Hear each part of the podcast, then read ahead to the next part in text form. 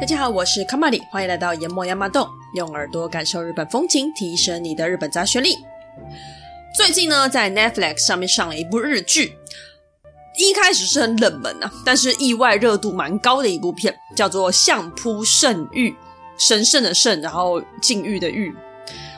如同片名所说呢，它就是在讲述相扑的故事。原本是我妈跟我说的，大概是觉得可以当做我做节目的灵感吧，那我就跑去看的。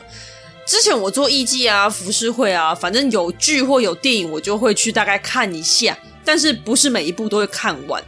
但是这一部《相扑圣域》，我一看我就疯狂喜欢上，它很好看，而且，嗯，这是我个人的兴趣了。我觉得相扑力士的体型很棒，而且那种很强、很壮硕那种感觉，不知道怎么讲，就是给人一种很沸腾、很兴奋的感觉。而剧情也蛮精彩的，如果你喜欢热血或运动相关的作品的话，应该有机会会喜欢。他的故事大概是在讲一个不良少年为了钱而进入相扑的世界中，蛮好笑的，也蛮精彩的。那中间有很多部分是像就很日剧的感觉，蛮感人、蛮揪心的。总之就是一个很日本风的片子。那也可以看到很多相扑的细节。我个人觉得很不错，很推。如果有兴趣或不排斥的话，真的可以看看。所以呢，这一集就要来介绍相扑。相扑 （Sumo） 是日本的国际 （Kokugi）。国技呢是国家的国技术的技，日文就是写作国际。所谓的国际呢，我们可以理解为呃国球啦，全民运动这样子。啊，国球呢，有的是全民认同的，而有的是呢，国家法律直接明文规定的。像台湾国球就是棒球，而日本则是相扑跟棒球。相扑不只是日本的国技，更是国粹，因为它是日本发源的，也充满日本的文化历史意涵。对我们这些外行又外国人来说，相扑就只是胖子们互相撞来撞去的。呃，这个对，但是也不对啦。这跟任何一项运动一样，看起来都没有表面上的简单。而相扑更特别的是呢，同样身为运动员，跟全世界所有运动员一样，需要有严格的训练之外呢，他们在日本文化中所代表的意义，让他们的生活更加严苛，有着许多严谨的规定，可以说是只要是日本的国粹，像我们之前讲到的呃艺伎这一类的哈，他们大概都不会过太轻松吧。本集呢，我们就一起来看看相扑这个神圣又神秘的运动吧。同样，我们先从起源开始。相扑之所以神圣，是因为它的开头一样要追溯到神话时代。所以说，神代故事在我们节目中很重要。我们节目第五集到第九集就讲了神话故事系列。那虽然它就只有头的一小段而已，但是它里面已经有很多很重要的东西了。听完之后呢，你对于后面的东西都会比较好理解了。所以如果有空的话呢，都欢迎回去补一下。相扑的起源呢，在我们神代故事的第八集有出现。这段故事是这样子的。大国主命神呢，他把日本整理得服服帖帖之后呢，天上的天照大神突然觉得，嗯，该时候是神明出场喽，所以他就先后派了三个凡人下去，要大国主命神交出日本的掌管权呐。那前面两个呢，都接续被收买，一直到第三个遇见雷神才把这件事情给搞定了。那遇见雷神在浮世绘的故事、神使的故事都有参一卡过了，算是一个重要又不是很重要的神明。嗯，总之呢，他就是这样子的哦。御剑雷神领命之后呢，雷厉风行的来到日本，找到大国主命神，要把日本要回来。但是大国主命神就只是悠悠的说：“那你要问问我两个儿子的意见喽。”第一个儿子吓疯了，忙不迭说：“随随随随随随便国国家要拿就拿去吧，不不要抓我，我什么都没做。”接着他就躲起来了，而第二个儿子就比较有 guts，他马上冲进来说：“来呀、来定勾机呀，赢了就国家就给你啊！”接着他就冲上前去抓住御剑雷神的手，马上就要给他一个后空翻。这个时候御剑雷神把手变成冰棒，接着再变成剑，让小儿子抓不住。雷神用一个反手抓住小儿子的手，用力把他的手像芦苇一样的捏碎，就这样赢得了胜利，并且顺利取回国家主权。这个有点荒谬的故事，就是相扑的起源。好，那实际存在的人类历史上呢，第一场相扑比赛的记录是第十一代天皇垂仁天皇在西元前二十三年的七月七号，让野见素弥跟当麻觉素两个人比的这一场角力。好，那垂仁天皇呢，当时是听说当麻觉素这个名字超怪的人是当时天下第一的力士，就是很强的人呐、力气很大的人。那野见素弥呢，是古坟时代的一个贵族，那他后来也成为了相扑始祖，所以大家也不难想象，等一下的比赛结果会是怎么样。反正天皇就促成了这场比赛啦。但是呢，与其说是比赛，不如说是格斗。两个人一开始就不约而同的举起脚，开始展开踢击。然而呢，野见素弥快了一步，把当麻的肋骨给踹断了。当麻倒地之后呢，野见再踩上去给他最后一击，直接把他的腰骨给踩烂，然后当麻就当场断气了。对现代人来说，这个故事超级残忍。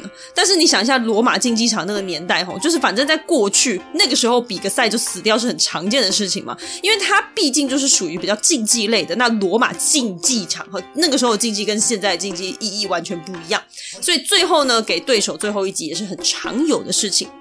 就这样，野见素弥成了相扑的始祖。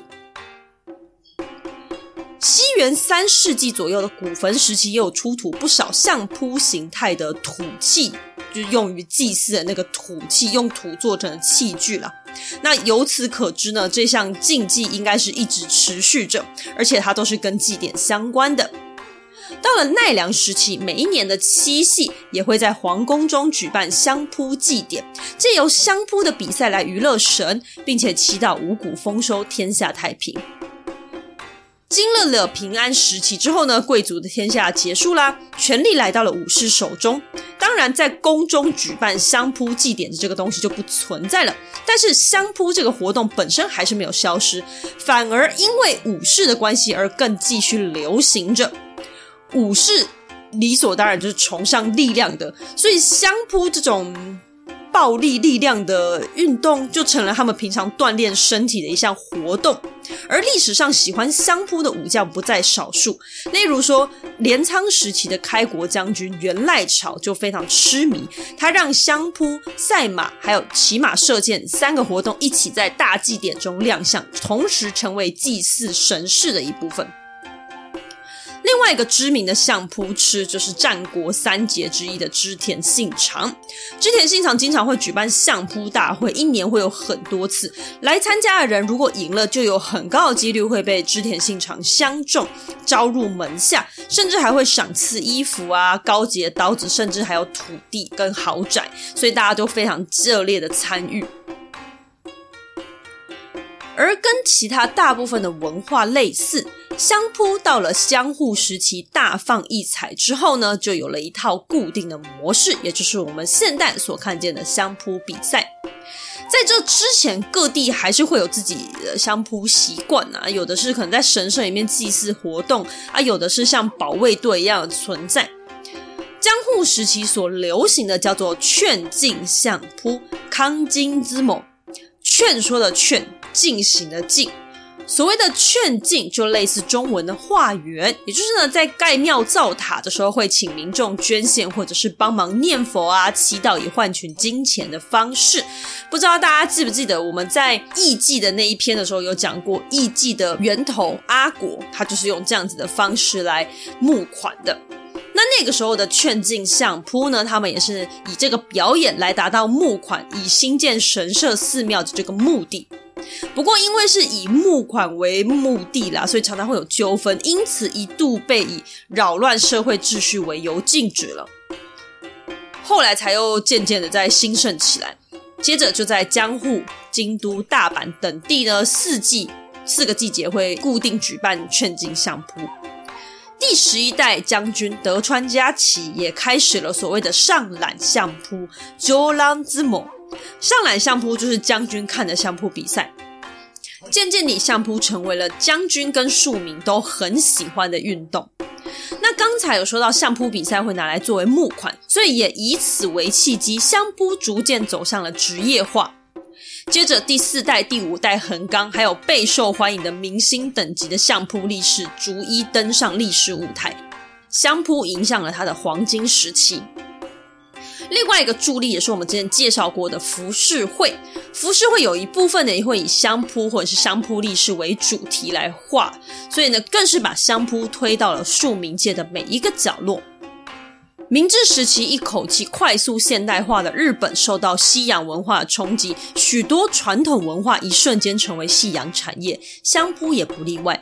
但因为明治天皇还是持续着天揽相扑，因此相扑还是得以存活下来。一九二五年，天皇赐予相扑比赛中的冠军所谓的天皇杯。这个时候，东京跟大阪的相扑合并，成为现在的日本相扑协会。募款用的劝进相扑成为了现在的大相扑比赛。平成年后，相扑更被列为义务教育，跟剑道、柔道三种列为武术必修科目。刚刚在历史中有提到不少专有名词，接下来我们就来介绍相扑的世界。首先呢，在相扑比赛中，我们不难看见“大相扑 o z m o 这个词。所谓的大相扑呢，就是相扑协会举办的相扑公开赛。而我们比较常接触到的，或是说到一些日本相扑比赛啦、横纲啦什么，一般指的大部分都是大相扑比较多。那相对于大相扑，还有另外一个名词叫做职业相扑 （Amateur Sumo）。两者的差异是什么呢？大相扑可以理解为日本一千多年相扑文化的续流。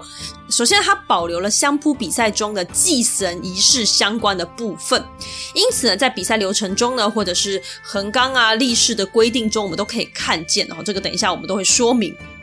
比赛规则上呢，也保留了过去相扑的感觉。他们的规定很就是呃很松啦，应该说除了某些真的非常低级下作的手段，例如说抓头发、戳眼睛、踹胸口等，真的要置人于死地就危险的这种手段会被明显列为违规之外呢，剩下是几乎没有规定的。而身高体重也没有分级哦，不像其他的格斗竞技，像是呃拳击啊会有。体重或者是身高的分级，这个在现代运动赛事中应该算是蛮特别的。而在大相扑比赛中，只有男性可以成为相扑，女性是不行的，甚至是禁止踏上图表的。那图表就是相扑竞技场。那这些你可能听起来觉得怪诞又不公平，呃，这是因为呢，在大相扑中，比起运动。它比较接近于祭神仪式，所以他们会尽力保留相扑中最传统的部分。这个会让很多二十一世纪的人类难以理解，但这个我们在后面也会提到。另外呢，职业相扑它就是一般定义上的运动比赛，很符合二十一世纪的我们对于一般运动赛事的定义。首先，它的举办单位很多，日本国内就是日本相扑联盟，那国际赛事呢，就是国际相扑联盟举办，还没有错，它还有国际赛事哦。另外呢，还有什么学生相扑、社会相扑等等。而身为运动赛事，它会根据体重有分级，甚至它还会有外国选手跟女性选手，所谓的女子相扑。比赛中会有裁判，那比赛前、中、后也不会有一些传统的仪式。那比赛服装上呢，除了传统的相扑有一块兜裆布之外呢，它下面也可以穿运动内裤之类的。比赛呢，有很多危险动作或一些手段是被明确禁止的。那因为这个职业相扑，它比较是以拓展运动为目标啦，所以它很多规定上面是比较现代化，而且是与时俱进的，跟大相扑就有所差异。那我们这边还是会以大相扑为主做介绍。加入相扑协会的选手称为力士 Rikishi，而大相扑的正式比赛称为本场所 （home basho），或者可以直接简称为场所 Basso。一年会有六次。一次为期十五天，力士们会根据这十五天的比赛结果来决定他们的阶级。下一次比赛就会是这次比赛结果后的阶级下去做比赛。阶级是怎么分的呢？刚刚我们有说大相扑是不分身高体重的，单纯依照比赛结果做分级，也就是强弱制。大相扑总共分成十个阶级。然后呢，上面下面又有一个明确的分类哈。下面四个，也就是所谓的目下立式，比较稍微低阶一点点的啦。下面四个比较低阶的，从下往上是序之口、序二段、三段目、目下。序就是刚开始的那个序啦，就是一开始的意思，所以就不难理解哈。一开始，然后二段，然后三段，然后目下这样子。这四个阶层呢，他们称为立式养成员，或者是刚刚说的称为目下以下。这个阶段是没有人数限制的。在为期十五天的比赛呢，他们是两天一场，所以总共是七场。也就是说呢，如果你要升级的话，就必须要取得四场以上的胜利。诶，很单纯，就是你的胜场比负场还要多，你就可以升级。反过来说呢，如果你的负场的几率比胜场还要高的话，你就会被降级。所以在相扑界里面，它是有非常明显的阶级制度的。那除了强弱之分呢，一般生活上它也是有很明显的阶级制度。首先，菜鸟就是很有可能会被霸凌啊。隐规则中是认为霸凌可以强健他们的意志。平时呢，他们也需要照顾呃比较高阶的力士的一些生活起居。再来，这四阶级的养成员呢，他们收入就很微薄，应该说他们算是没有月薪吧，就是只有一些协会给的补助。年收平均大概是日币四十二万元，换算成台币就是九万元，相当于一个月台币七千五百左右。那这个在台湾，我们也很明显知道他非常的可怜哦，所以这个钱我们就不要再去思考还有什么日本平均年收跟物价的部分了。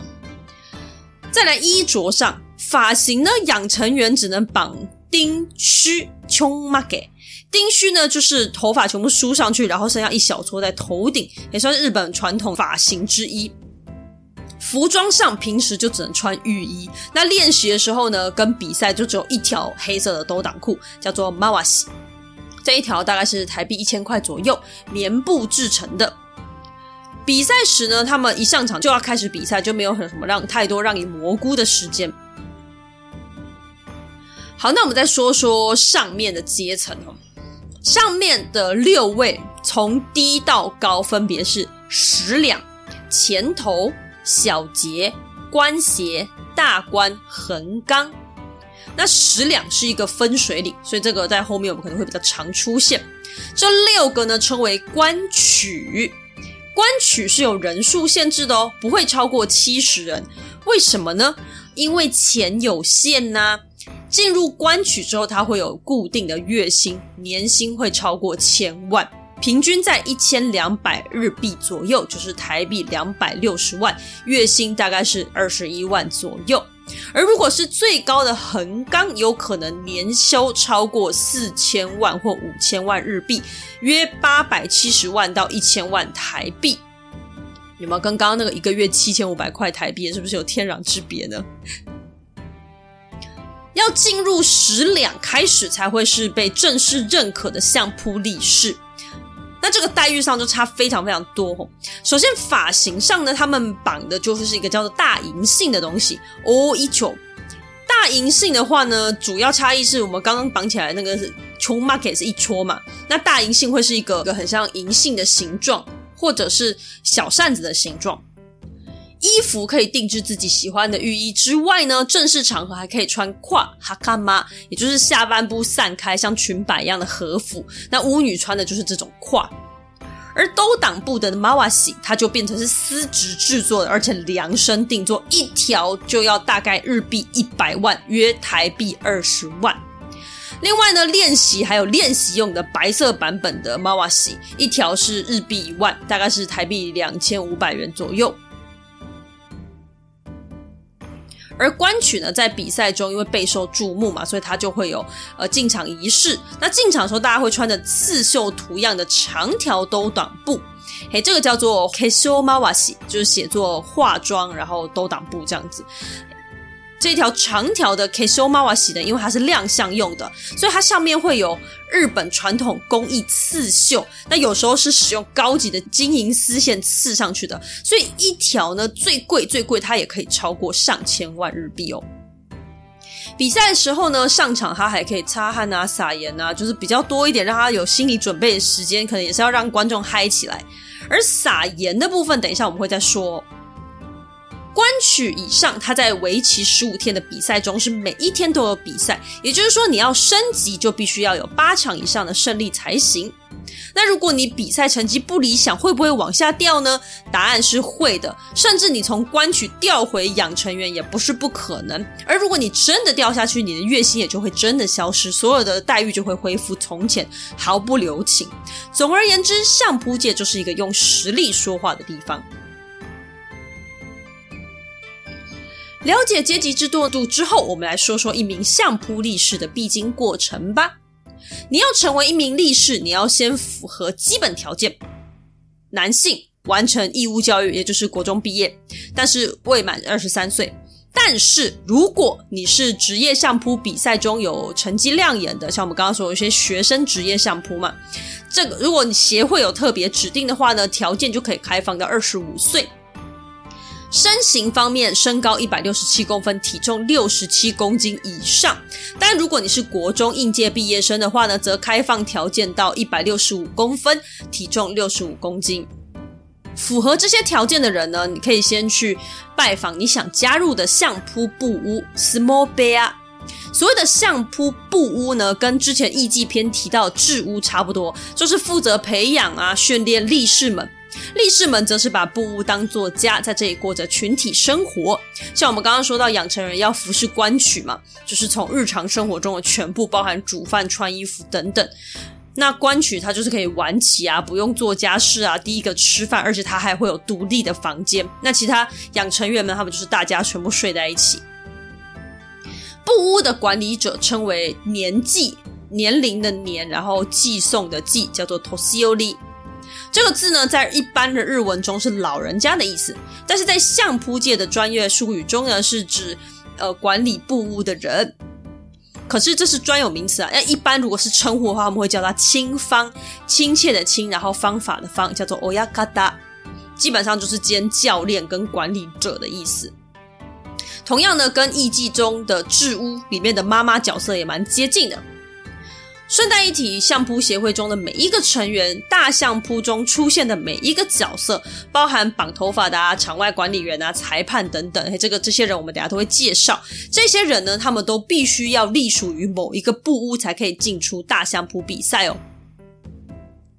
而，回到想要成为力士的年轻人，你找到布屋之后呢，就可以透过布屋向相扑协会进行申请，并且进行新学徒检查，里面就包含了一系列的健康检查。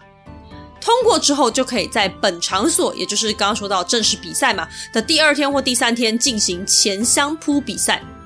比赛中成绩优异者就会按照顺序逐渐出道。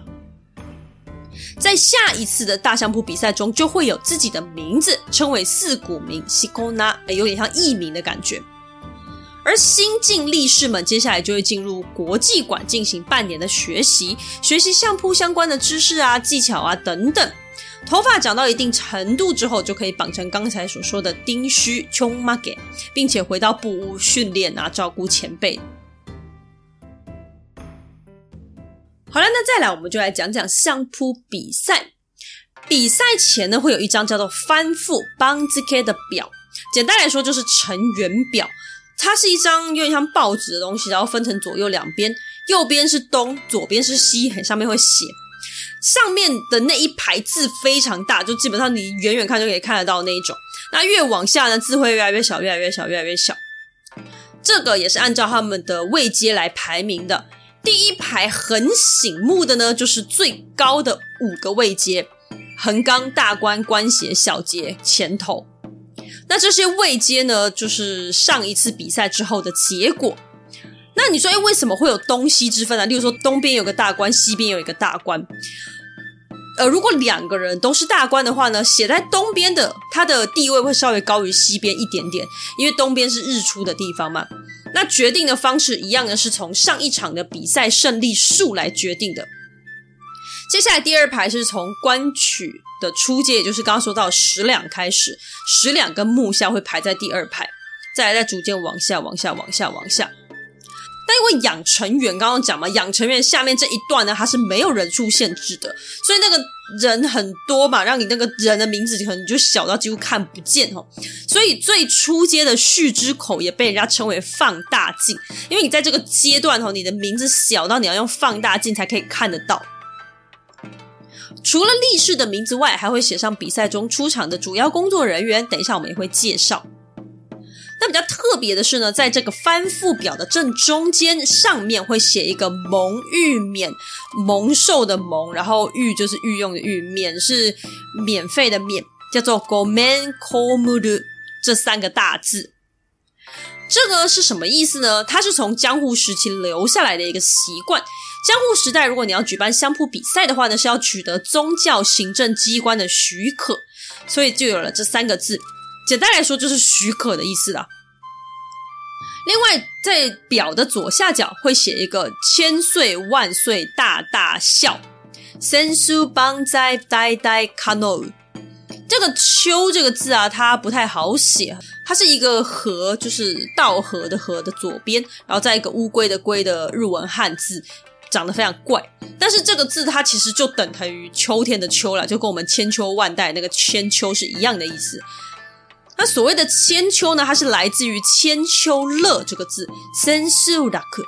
千秋乐呢是日本传统表演的专业术语，不管是相扑啊，或者是歌舞伎也好，连续表演好几天的活动的最后一天就称为千秋乐。所以这个千秋万岁大大笑呢，它简单来说意思就是希望一切可以顺利结束，高朋满座，才可以顺利的撑到千秋乐这一天。这些都是从江户时期一直保留到现在的文字。好，那如果你有实际看过翻覆表的话呢，或者是我会放上 IG，大家也可以去看一下，你会觉得哦，好整齐哦。每一行的大小啊，成员啊，都会刚刚好塞满那一排或是那张表。那当然了，因为现代电脑什么都做得到，所以我们不太会对这种整齐划一的印刷感到太过惊讶。但如果我说这是人写出来的，大家可能还才会觉得，诶，真的假的？没错，即使在电脑印刷如此先进的年代，写翻覆表还是人类的工作。相扑协会呢，会在场所之后开会决定各个力士的位阶调整，也根据比赛的结果嘛。而负责人呢，就会在拿到位阶表之后呢，再确认一次每一个力士的名字啊、出生地啊正确与否，然后就在和纸上开始制作原稿。最上面那一排因为人数是固定的嘛，所以呢，它不会太困难，顶多就是前后顺序调一下。但是往下就很麻烦了，因为我们有讲嘛，十两以下的人数它是会变的，所以计算文字大小就会变成很重要的一个前置作业。再来呢，因为避免手写的时候会沾到墨水污染原稿，因此右撇子它要从左边开始往右写。我们拿到的翻覆表大概会是四张 A4 的大小，就有点像一张报纸的那个 size，有没有？但是为了方便书写，负责人一开始用的纸会是我们拿到的四倍之大，大概是高一百零九公分，宽七十九公分，非常的大。那书写的字体叫做相扑体，哎，就对，就是你的电脑里面有灌的那个相扑体哈。相扑体有看过人都知道，它就是胖胖的嘛，所以就是理所当然取自相扑的体型，并且因为意味着高朋满座，所以胖胖的字体会尽量让缝隙缩小，就是塞满那个格子，看起来就是很吉祥的嘛。它比起毛笔字就比较接近绘画了，因为你要把一个字平均的分成一个四方形，然后又要均匀的留白，这个其实很困难，技术之高超啊。因此，原稿制作的时间大概会是两周到十天之内，非常的花功夫。那负责写这个翻覆表人是谁呢？就是相扑比赛中会出现的行司，行司，行政的行，然后司法的司。行司呢，其实就是裁判的意思。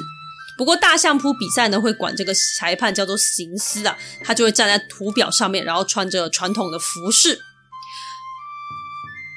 行司的工作呢，除了在比赛时担任裁判，比赛之外的时间也要负责其他工作，好比说刚刚讲到的翻覆表啦，开会的时候会当书记。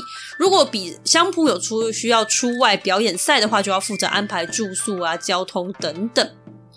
根据相扑比赛中不同阶级的赛事，形式也会有不同颜色的服装，并且相扑有分位阶高低，形式也会有升格跟降级的差别。比赛中呢，还会出现的有一个叫做“呼出”，由 B 达西呼唤的呼出来的出。那看中文应该不难理解，就是比赛中负责唱名的那个人。同样，他们也会有阶级之分。而除了唱名之外呢，他们也会有各式各样的工作，例如说击鼓啦、递毛巾啦、扫地啦等等等。那他们比较特别的是哦，力士跟行司都是有名有姓的。嘿，虽然他们都是艺名啊，但是至少都是有名有姓。但是呼出只会有名字，没有姓氏。这个一样是延续至江户时期的习惯。在江户时代呢，力士跟行司被视为是武士，可以拥有姓氏，并且允许带刀。但呼出不在此内吼，所以这个习惯也被保留了下来。另外一个会出现在比赛会场，但是观众不一定会看到的重要角色叫做床山 Tokoyama。床是睡觉那个床，山是爬山的山。床山看字面不好理解，他们是专门帮力士绑头发的发型师。那这个发型是非常重要哦，因为力士的头发就是指的他们可以碰，其他人都不能碰，所以他们非常的重要。在其他传统表演中啊，帮表演者或者是表演用的人偶绑头发的也会叫做床山。床山不需要有美容美发师证照，但是他们需要经年累月的练习，随着年资的增加，薪水跟位置都会调涨。绑发的时刻，除了比赛期间之外呢，平常力士们生活。也会需要床山的帮忙，那你不要看的就那么一搓，那个一搓也是很费工的，从抹油啦、梳头啦，再用圆结绑起，要做到很贴合力士的脸型才行。那什么是圆结呢？圆结就是一个很细但是又很坚固的绑法绳，古代是用麻绳制作的。那要解开的时候，你要用咬的才会咬得断，所以床山一般来说牙齿也不会太差。随着长期与力士合作呢，两人久而久之会产生信赖关系。床山出师需要五年，大概是可以绑到刚刚说到的大银杏就可以独当一面啦。而最有趣的是，床山的名字一样是他们的艺名哈，全部都是“床”字开头，一目了然。床山的名字在番付表上面也是可以看见的哦，不过只有位阶比较高的床山才会被列在上面。了解出场人员之后，我们接下来来到会场中啦。场所一年会有六次，分别是在单数的月份，也就是一三五七九十一。其中呢，三场会在国际馆，另外三次分别会在大阪府立体育会馆、爱知县体育馆跟福冈国际中心。我们这边就来介绍一下东京国际馆，它的全名叫做两国国际馆（両国国技馆）。不过，一般我们都称它为国际馆，国家的国，技术的技，嘿，国际馆。国际馆位于东京都墨田区，从两国车站走路大约一分钟，而从东京上野站十分钟，那新宿站出发大概是十七分钟的车程。国际馆的外观很好辨认，它的屋顶很像一个四方形的雨伞，因此也被称为大铁伞。它是直接隶属于日本相扑协会的，因此主要用来举办相扑比赛。但除此之外呢，也会作为摔角啊、拳击等格斗赛事的表演场所，也会用来开音乐会。在离国际馆五百公尺左右的地方，就有祭祀相扑之神的野见宿弥神社呢。附带一提，墨田北斋博物馆就是葛饰北斋啦，葛饰北斋博物馆也在附近而已。进到比赛场所之后呢，我们会看到比赛的场地叫做土表，土俵，土呢就是呃吃土的那个土了，表是一个人字旁在一个表演的表。这个表呢，它是用稻梗或是麦梗编成的圆形桶状袋子。就呃，我们以前不是会说，就开玩笑说，如果我死了，就拿来随便拿一个稻草绑一绑，卷一卷，捆一捆，那那个稻草的那一片东西就很像。很像表，那你把它把那个东西绑起来之后呢，变成一个桶状的袋子，就是我们刚刚说的表。那这个表呢，它一般是拿来装米的，而土表的话呢，它是里边装的是土。土表的制作是在比赛的前几天才开始盖的。那当然，一般布屋里面练习那个就不算在此内哈。不过比赛场所是事前盖的。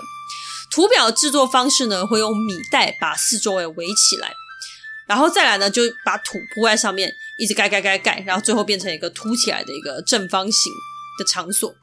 中间会有一圈圆形的那个圈圈，它其实也是小小的米袋围起来，然后再盖上土，就剩下上面的那一圈的头。所以如果你把它挖开的话，它里面还是米袋。好，那完成之后呢，它就会是一个四方形的台子，上面中间有个圆圈，这个就是图表的基本形状。圆圈的中间还会有两条白线啊，就是让比赛的两边就是准备用的。那附带一提哦，比赛之前盖这个图表也是呼出的工作。图表的来源呢是是这样子的，过去在比赛的时候没有那么讲究了，有空地就可以比赛了嘛。那大家想一下，如果有人在表演的时候，人群就会以表演者为中心围成一个圈嘛。这个在相扑的专业术语中就叫做人方屋 （Hidokataya）。那相扑比赛中呢，只要有人被推到人群中，就算是输啦。不过呢，就是会有人在这个时候使诈。你想一下嘛，喜欢的相扑选手被推到自己这边来，那你就出手帮他一把，把他推回去，不就没事了吗？嘿，那只要是人都会这么想哦，就是因为这样子，所以才纷争不断呐、啊。那刚刚有讲到江户时期有一段时间相扑被禁止的，就是因为这个事情导致的。那这个时候就是吵来吵去，吵来吵去，然后幕府就干脆就是就是停办禁止。啊，后来继续举办之后呢，就要避免这个状况嘛，所以幕府呢就用。柱子啊，绳子啊，反正就是弄出一个圆形的图表。你只要出了这条线，就算输了。那另外呢，你就用柱子可以把观众隔在外面，就比较不会那么危险，也不会有人作弊。所以呢，图表渐渐它就变成了一个神圣的区域了。到了现在的大相扑比赛中啊，最靠近图表外面那一圈的观众呢，是坐在坐垫上的。这一圈据说就是当时的人方屋所留下来的一个现代形式了。这一圈因为意义非凡，所以是禁止吃东西，不可以大声加油，也不可以拍照。因为图表呢被视为是神的区域，因此这一圈的人方屋的观众也被视为是参与神事的参与者哦。另外一个很重要的是啊，女人是禁止上去图表的。在过去啊，认为女生是污秽的，因此神相关的场地呢，就是不会让他们踩了。这就跟过去华人社会认为女生在来生理期的时候不要进寺庙是差不多的概念。那这个习惯呢，跟前面介绍的许多仪式一样，就是保留过去的一个形式这样子。当然了，二十一世纪现代，我们会觉得凭什么歧视女性啊？所以最近也是有在认真考虑，到底要不要废除这一项规定。二零一八年就曾经发生过一次大相扑在京都武贺市进行表演赛的时候呢，武贺市的市长站在图表上致辞到一半，忽然昏倒。那几位护女性护理师就立刻冲上图表为市长进行 CPR 急救，但是呢，行司却多次广播要求女性离开图表，但护理师没有理他，就是继续抢救，直到消防队接手为止。这件事情呢，后来相扑协会有出来道歉，并且对护理师致上最终的感谢。不过，女性不能上图表这件事情就还是讨论中了。图表的上方呢，会有一个很像屋顶的东西，这个叫做ズリ屋根。屋根写作屋根，屋顶的屋，然后根部的根。屋根在日文就是屋顶的意思。ズリ是挂的意思，也就是吊挂着的屋顶。 相扑比赛，不管室内室外，都一定会有一个屋顶。那既然都在室内，为什么还要特别搞个屋顶呢？那是因为相扑被视为是神的仪式，所以除了运动之外呢，更多的是祭典相关的意义啦。因此，比赛场所本身就像是一间神社一样。屋顶的制作呢，跟明治神宫的屋顶制作方式是一样的。而原本图表跟屋顶中间确实有四根柱子，但是后来是为了方便大家看比赛，不要视线被阻碍，而且相扑力士推来推去的时候撞到柱子蛮危险的，因此就把柱子拿掉了。那屋顶呢，还是要保留，所以就用吊挂的方式留着。屋顶的四面会有紫色的布，上面有两个樱花图案，布的中间往上收起来，很像一个门帘一样，这个叫做水影幕。水花的水，吸引的引，布幕的幕，mizuhikimaku。水影幕呢，它的意思是除秽辟邪，而上面樱花呢，则是日本相扑协会的纹路。水影幕呢，除了在相扑比赛之外呢，祭典仪式中的台车，也就是神轿啦，或者是一些殡葬仪式啦，或者是神社相关，都有机会看见哦。屋檐的四个角啊，从水影幕中间会垂挂四个不同颜色的神节，这个叫做房，房子的房，念作福沙，它是象征原本的四根柱子。那四个颜色分别也代表四个方位的守护神：蓝色的青龙、白色的白虎、红色的朱雀跟黑色的玄武。比赛场地呢，非常具有文化特色，尤其是那个吊挂的屋顶，一看到就有很有 feel，我突然肃然起敬了起来。那这边我要讲一个我自己觉得很有趣的地方啦，不知道大家有没有听说过？在京都啊，便利超商包含 Seven Eleven 在内，他们的招牌全部都是土色的。据说是为了配合整体的都市规划啦。日本在这些细节上就是非常非常讲究吼，但也是因为这些细节的堆叠，会让整体呈现一个很舒适的感觉。相扑比赛中也有这样子的形态哦。如果你有看过篮球、棒球比赛啊，应该不难看见场子的周围会有各种赞助商的广告。以前是挂布条，现在就是用 LED 面板呈现嘛，就很很华丽、很亮眼这样子。不过你想一下，这个东西出现在神圣肃穆的相扑会场中，很突兀，所以你会看到啊，在比赛前会突然有一堆人穿着一样都是传统服饰，一个一个拿着旗子上场，在图表上面转一圈之后下去。你仔细看旗子上面的字，诶，你会觉得很多好像有看过，好比说你会看到麦当劳，你会看到斯基亚。这个呢，就是赞助商的广告时间啦。之前连政府要宣导防疫内容，也是用这样子的方式呈现。我第一次看到的时候，是真的非常惊讶又佩服，觉得哇塞，日本在这方面真的非常非常的注重。因为这样子一来，你不止没有破坏整体美感，你甚至还多了一层那种魅力，说不上来。那我真的觉得台湾在美感艺术这方面是真的需要加强了。接下来进入比赛流程。比赛前一天呢，会先举办一个图表祭 Dohyo Matsuri，在图表中央撒上日本酒啊、米啊、盐啊之类的，象征镇压恶灵，并且祭祀御剑雷神、首利难命，也就是大国主命神的小儿子。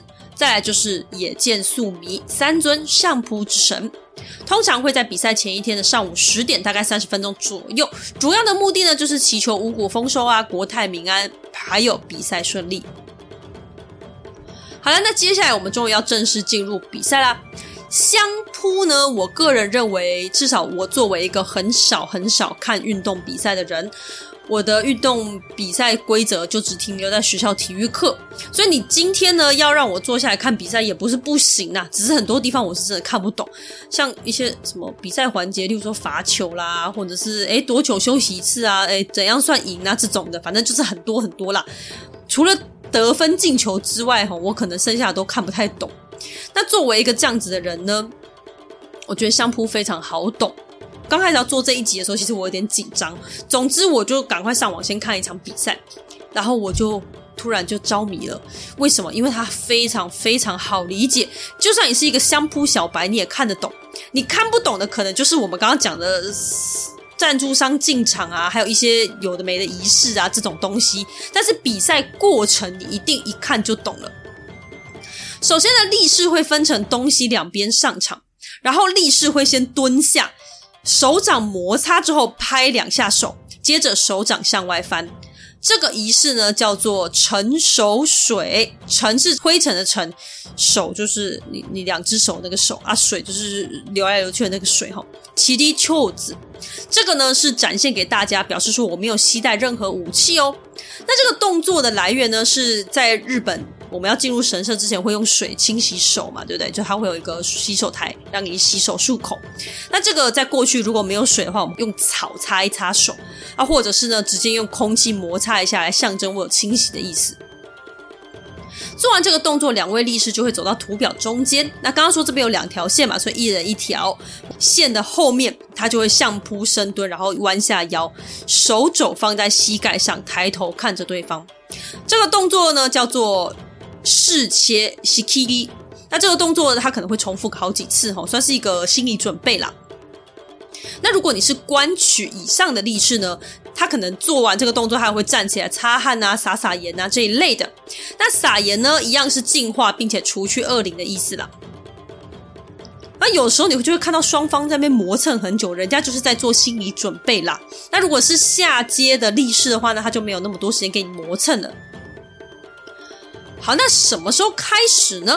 相扑比赛很有趣哈，它跟一般的运动赛事是不一样的。据说啦，全世界大家只有相扑是这个样子的。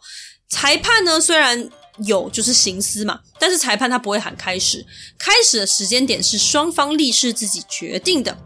刚刚说啊，他们会一直重复蹲下蹲下这个动作，可能很多次，并且呢，重复的四目相接。那一般来说呢，两人的手都握拳放到线的前方的时候触地了，这样就算是完成准备动作了啦。那通常两个人四只手都触地的瞬间就可以开始比赛了，但也有的时候是两个人都双手触地之后，他们会互相对视一阵子，就是确认过眼神之后才会开始，是一种默契来决定的。那这个环节呢，就叫做塔基阿伊立合，翻成中文就是双方站起身开始推挤的意思。那两个人就开始推啊、撞击啊，这个输赢的判定也很简单啦，要么就是被推出图表那个圆圈圈外，要么就是圆圈圈内，但是脚底板以外的地方触地，手撑地也不行，甚至是更极端的状况下，头发触地也不行。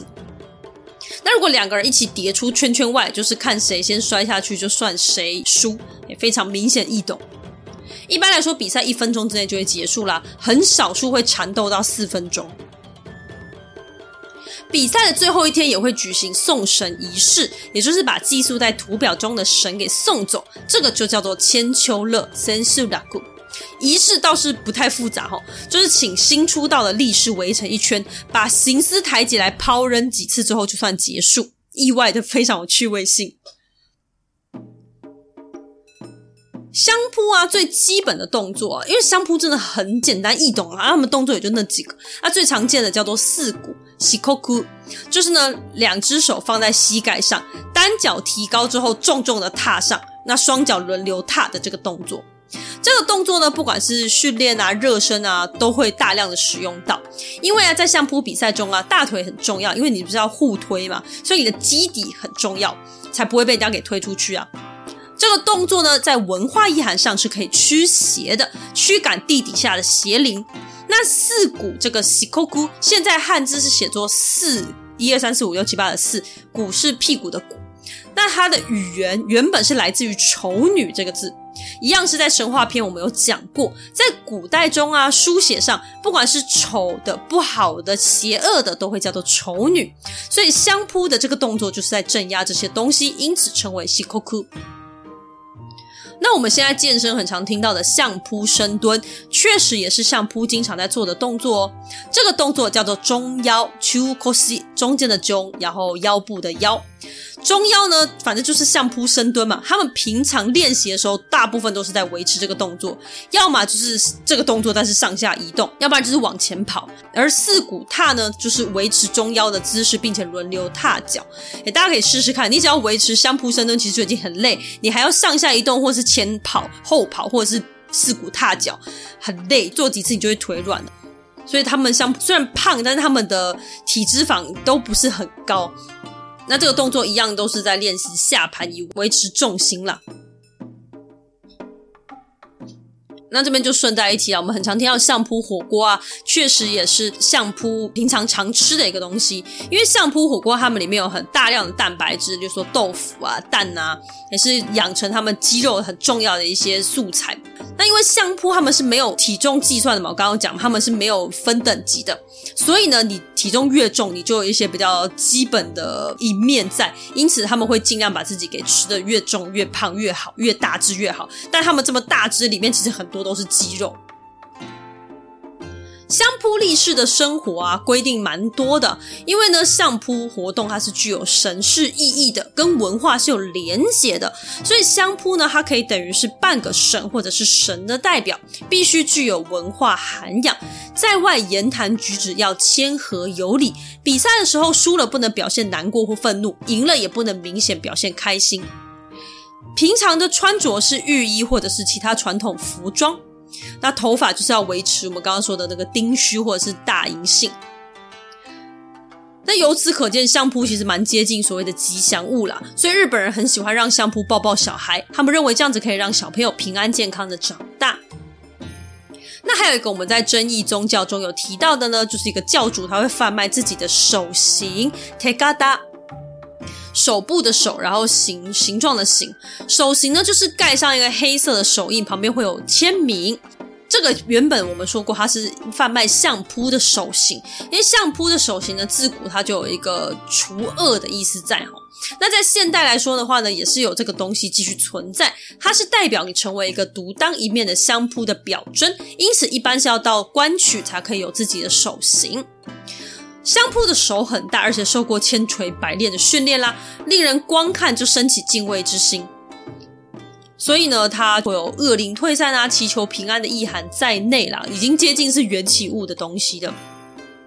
那如果你想要有这个东西的话呢，一般国际馆或者是相扑在外举行相扑表演赛的时候都会有卖，而且不太贵。但是这个就是印刷版的啦，要正版的话呢，就是加入相扑或者是布屋的后援会就可以得到。那后援会有时候还会发配力士的和服，算是还不错。那在相扑中啊，最高等级的横纲更是神一般的存在。横纲叫做 yokozuna，横向发展的横，纲呢是走钢索的钢。横纲的纲字呢是来自于白色的绳子，也就是我们之前有讲过的寺庙神社里面会看到的柱连绳。那这个绳呢是代表结界，因此而得名。那横纲可以绑这个注连绳，就是可以知道它是如此的与众不同。它具有镇煞除恶的能力。官曲以上的力士啊，在比赛之前会有一个进场仪式，那就会穿着我们刚刚说到的比较长的、有刺绣的那个兜裆布。力士呢是十两的一组，那再来上面五个阶层的幕内力士会一组，最后横纲会自己出场。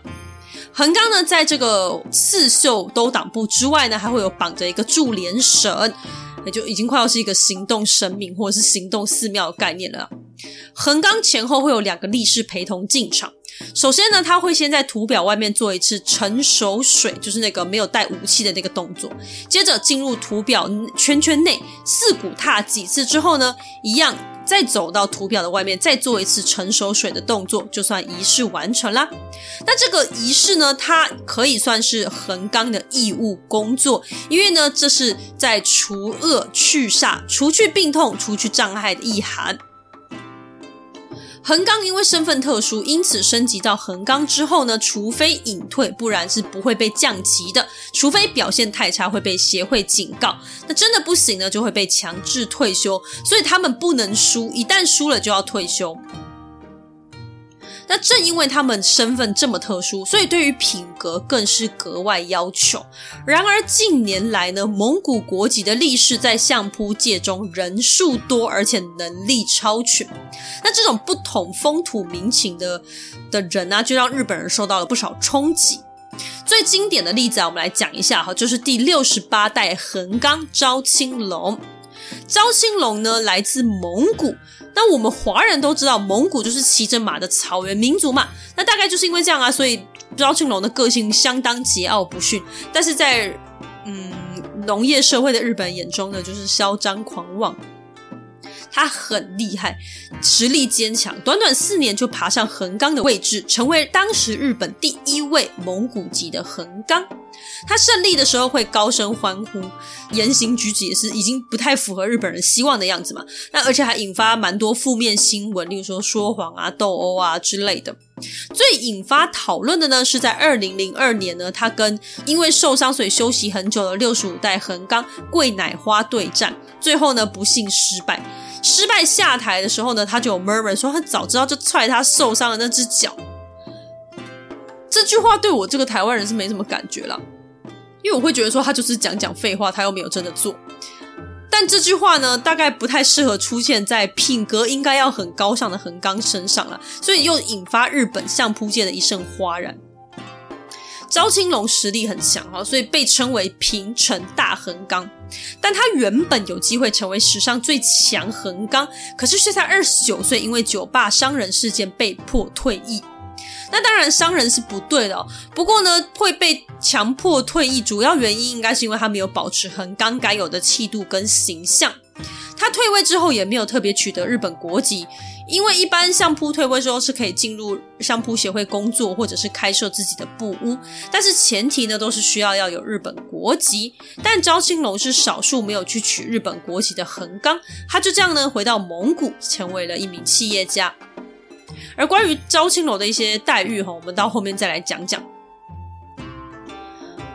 力士呢一般要退休的话，会举办所谓的断法仪式，当帕兹西基。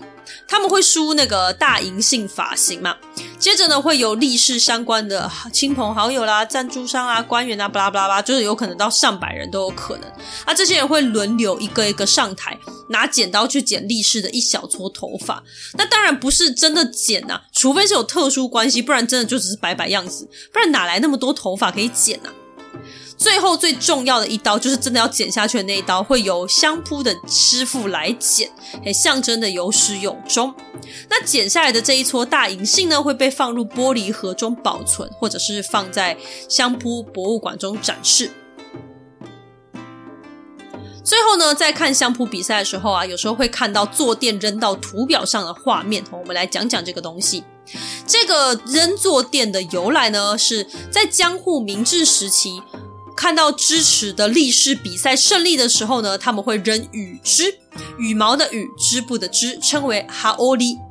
羽织就是和服外面的那件短外套。那羽织呢，一般上面会绣有家纹或者是自己商家的符号，所以这些赢得胜利的力士捡来之后，就会循着家纹或符号去寻找羽织的主人，并且归还。那主人刚好就会顺便包红包给力士，当做庆祝胜利的礼金。现在呢，不穿羽织，所以就改扔坐垫。那你就会说啊，扔坐垫有什么意思啊？坐垫就是会场的坐垫，跟当初的羽织就不一样。那真的有什么意思呢？确实如此哦。现在扔坐垫呢，就比较偏向是观众情绪的一种表达啦。比赛特别精彩，整场特别嗨的时候，或者是对于判决不满意的时候呢，观众都有可能会扔坐垫。但你想也知道，比起轻飘飘的一块布，有分量的坐垫扔下去是危险的多了。所以现在扔坐垫是被明文禁止的。比赛场中也会广播大家不要扔坐垫，甚至呢，国际馆的坐垫特别用了很多扣子把它扣在那个地方。如果你要拆，是需要一番功夫的哈，可能拆拆你也不太想丢了吧。然而呢，满场坐垫乱飞，不仅外观华丽壮阔，也是给胜利的力士一种直接的赞赏。所以现在还是会有人要求，可不可以提供扔了也不危险的坐垫来回复这样子的一个场景。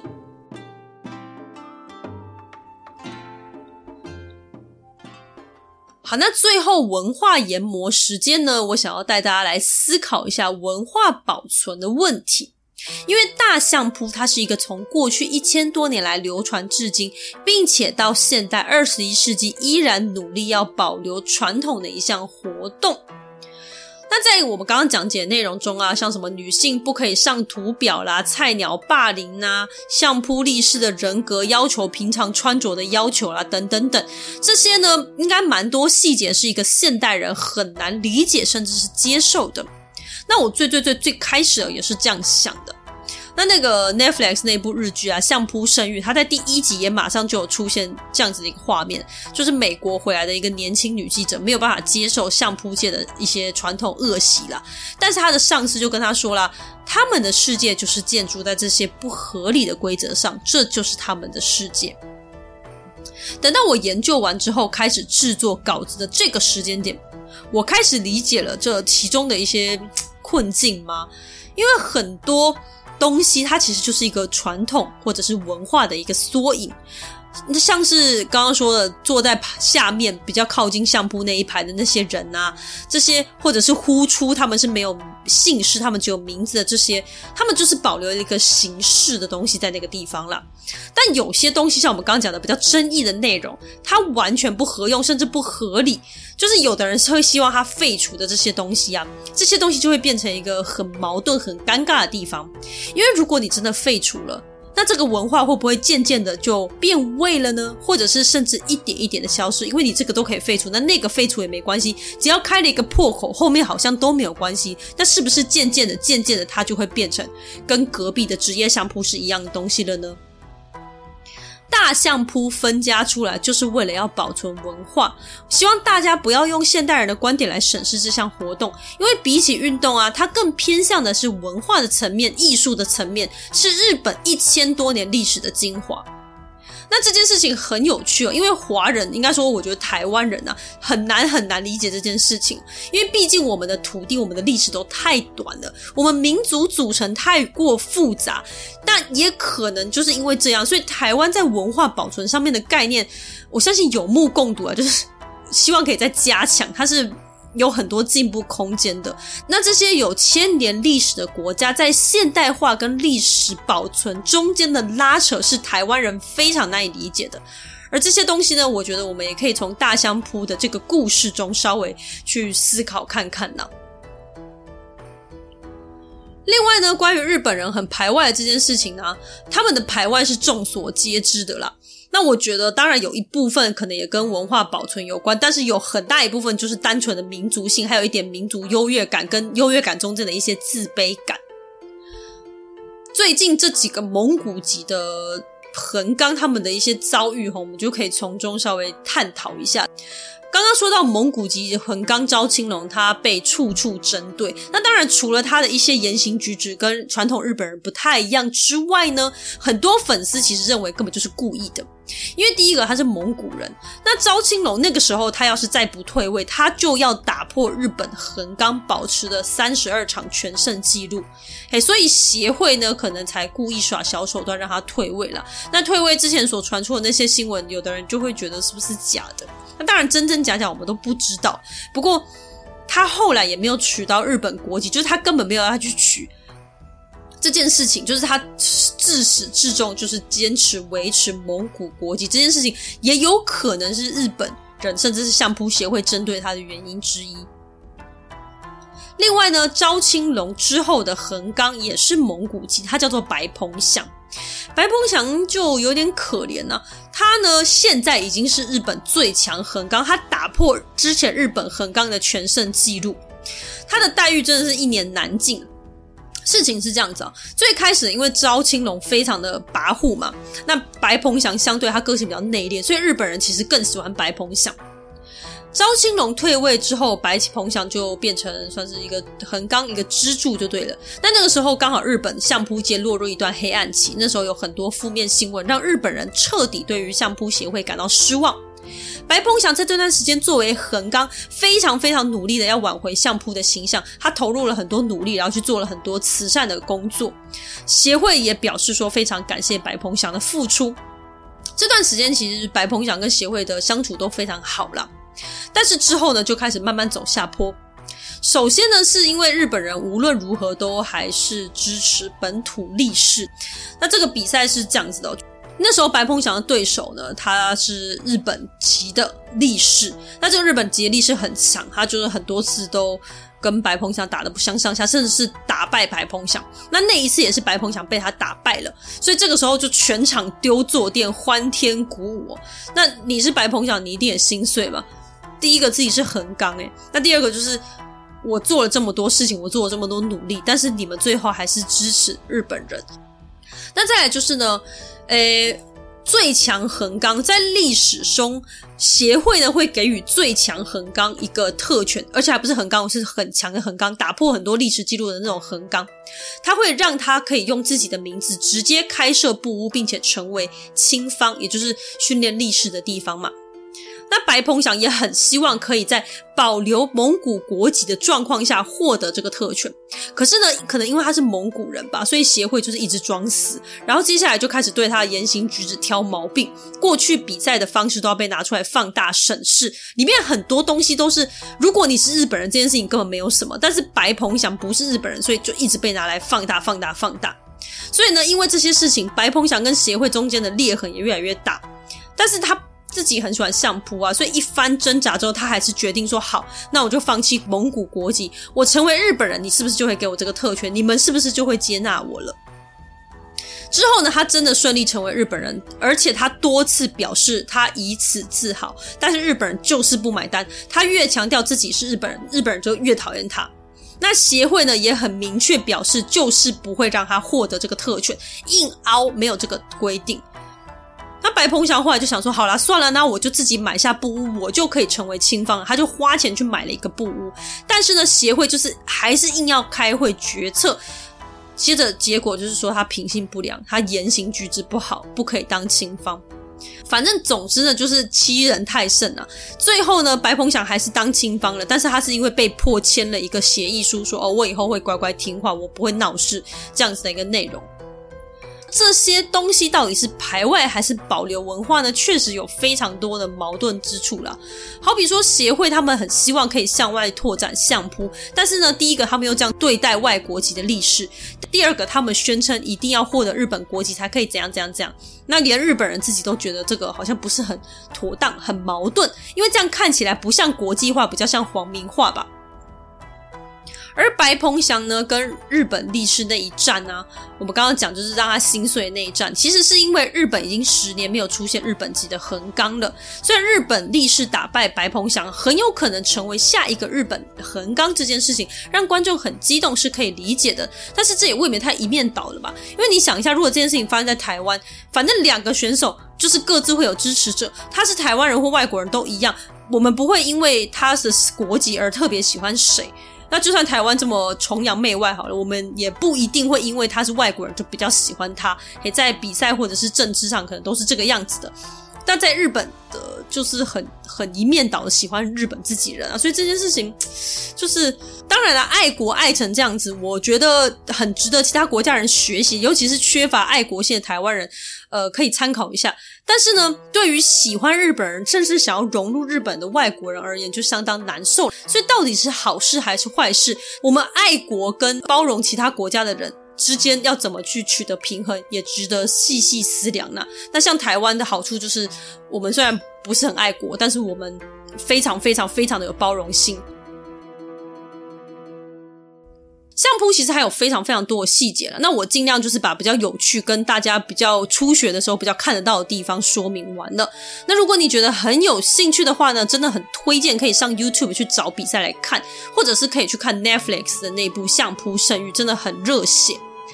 那再来呢，想要推荐一个频道哦，就叫做十一聊日本，就是十一就是数字的十一。